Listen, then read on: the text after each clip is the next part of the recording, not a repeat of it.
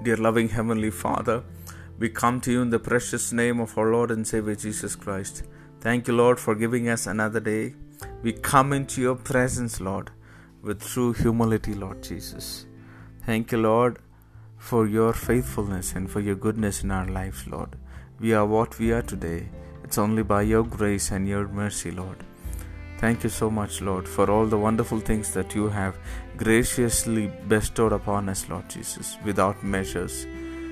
Yes, Lord, we, we give you thanks from the bottom of our hearts. Thank you for the word which you have given to us for today. But even as we humble ourselves, Lord, under your mighty hand, Lord, you will exalt us in due time. Yes, Master. Lord, may we, Lord, uh, remain humble May we, Lord, submit to you, Master, to your will, to your plans and your purposes.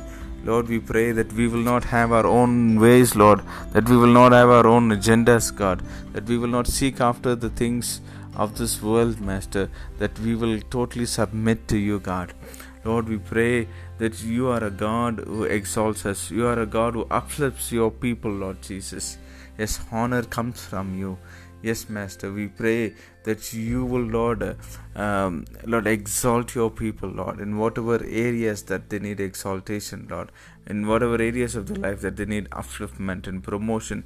We pray that you will bless your people, that you will lift your people up, Lord, from uh, the pit they are, Lord Jesus. We pray that you will be with them, that you will meet their needs, Lord, that you will honor them, that you will establish the works of their hands, that you will prosper all of their ways, God.